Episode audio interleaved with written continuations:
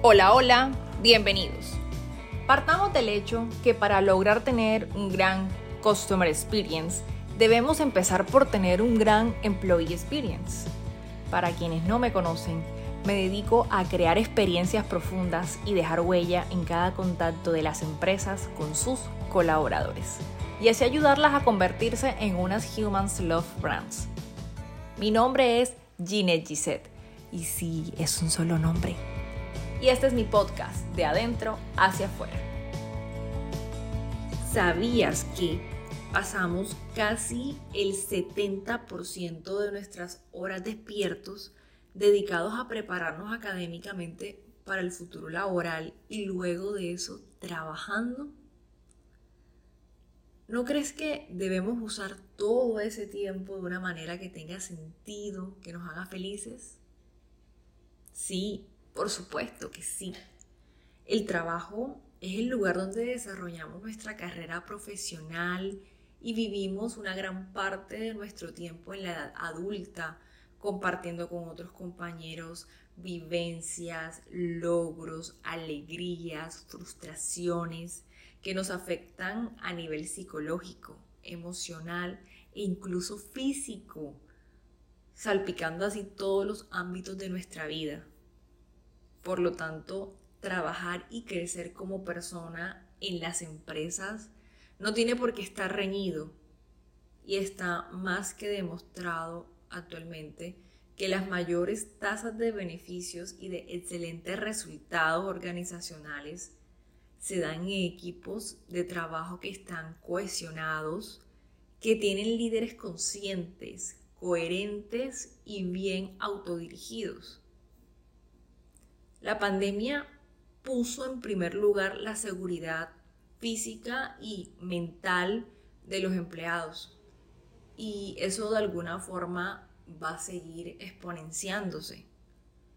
Las organizaciones seguirán evolucionando en el cuidado y en el bienestar de cada uno de los componentes de ese talento interno bajo el concepto humano. Pero, ¿qué es una empresa humana? Una empresa humana es aquella que comparte un propósito y objetivos, que promueve un entorno colaborativo, desarrolla y deja expresar el talento, aprovecha la diversidad y no solo busca obtener un beneficio económico, sino también aportar de una forma positiva en lo social. Las empresas humanas son capaces de sumar fortalezas, capacidades, motivaciones de cada una de las personas que la componen, por lo que sus resultados son, son mejores, más duraderos y finalmente son más creíbles. Para nadie es un secreto que la fortaleza de las empresas está en la calidad de las personas y por lo tanto en la calidad y la representación de sus diversidades. Aprovechar esa diversidad significa unir las diferencias de género, edad, cultura, experiencia, idioma, nacionalidad y las mal llamadas discapacidades también. No podemos dejar de lado la experiencia, que es nuestra palabra favorita. Siempre será un valor, especialmente en esta época en la que la tecnología parece transformarlo todo, haciéndolo aparentemente obsoleto de una forma casi inmediata.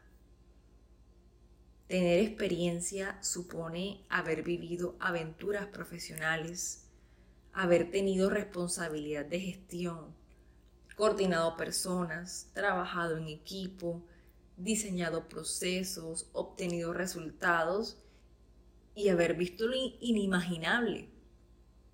Estas experiencias seguirán teniendo valor aunque cambien los tools y en consecuencia los diseños de los negocios. Eso que llamamos las habilidades blandas son las que se fundan en la vivencia y en la experiencia. Pero entonces, ¿cómo se construye una empresa humana? Hay muchas rutas. Y hoy vamos a hablar aquí de algunos principios a tener en cuenta. El primero es identificar ese propósito superior de la organización, la razón de ser de la empresa, más allá del dinero, el motivo por el que cualquier persona que trabaje allí debería despertarse todos los días con felicidad, con entusiasmo, teniendo claro cómo desde su posición genera un impacto positivo en la sociedad siendo capaces de transmitir su visión del futuro y el espíritu de crecimiento a todos los colaboradores porque son las personas quienes lograrán hacerlo realidad.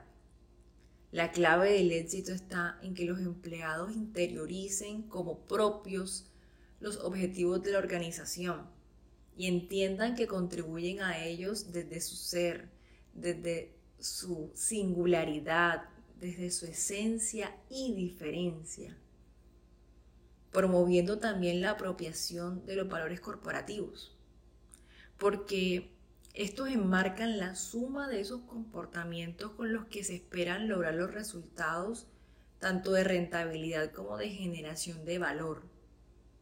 Trabajar en esa apropiación es fundamental para fortalecer la identidad de la organización y deben ser tenidos en cuenta en todas las etapas del journey del colaborador garantizando también que las personas que están en posiciones de liderazgo sean los principales referentes respecto a cómo se debe vivir ese propósito, los valores corporativos y esa creación de esos ambientes que promuevan la felicidad. Recordemos que los verdaderos líderes no son aquellos que consiguen los mejores resultados, sino los que logran que cada persona de su equipo dé lo mejor de sí mismo y crezca de manera continua, teniendo siempre como principio rector la coherencia. Es necesario que todos los productos, servicios, políticas, procedimientos e interacciones de la empresa tengan el mismo camino. No se puede esperar que una persona trabaje con un alto sentido de propósito si no encuentra en su líder un ejemplo para ello. Igual que tampoco se puede esperar que se viva, por ejemplo, el valor de la innovación si se cuentan con procesos que son rígidos, burocráticos y lentos. Y finalmente, hacer sentir a los stakeholders como personas y no como números impulsando el desarrollo humano de su equipo de trabajo y de toda la sociedad para así establecer relaciones y no solo contactos o contratos.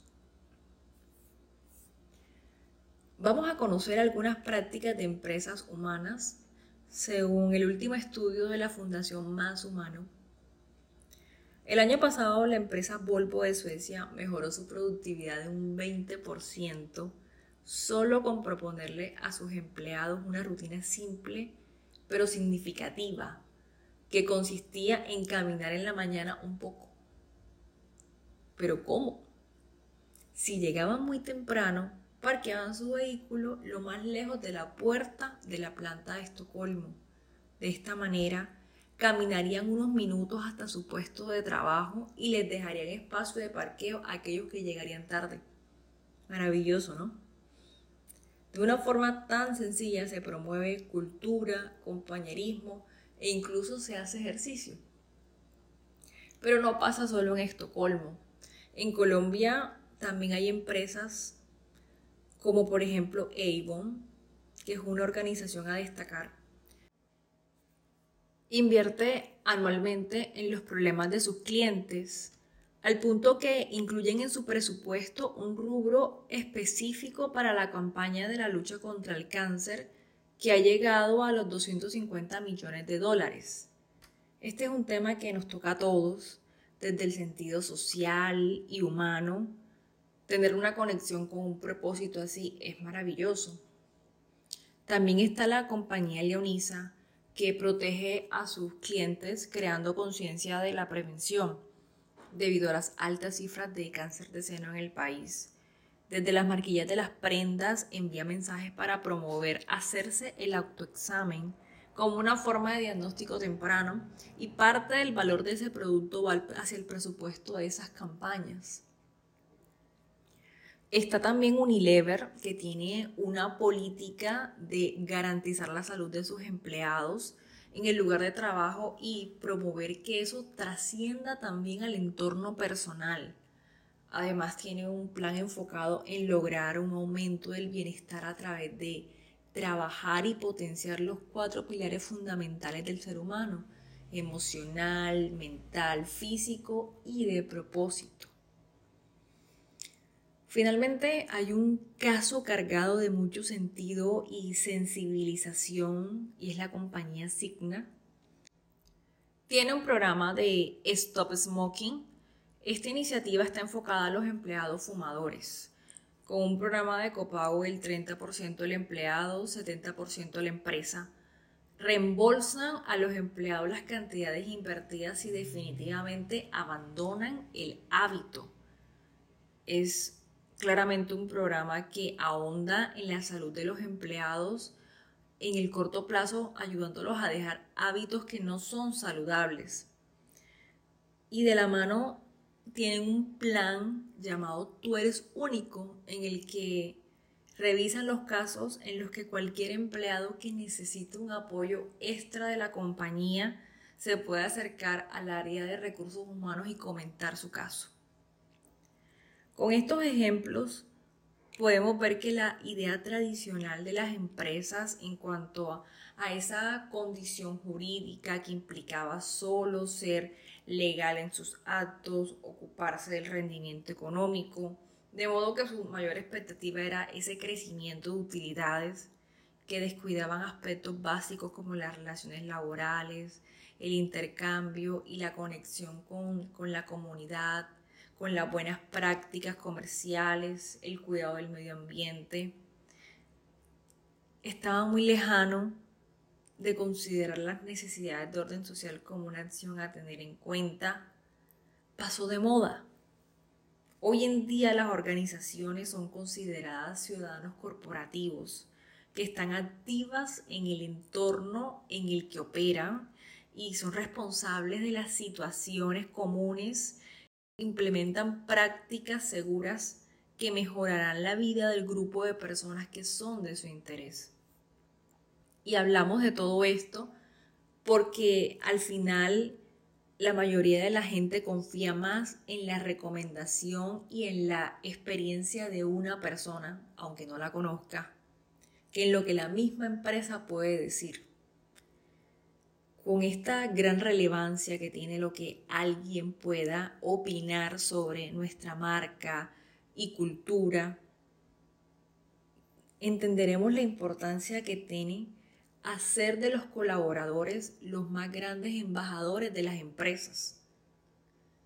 Pero en este proceso de convertirse en empresas más humanas, las organizaciones no solo tienen que transformar su forma de relacionarse hacia el empleado y hacia los clientes, sino también incluir esa relación con proveedores, con partners, con emprendedores y en definitiva con la sociedad en general.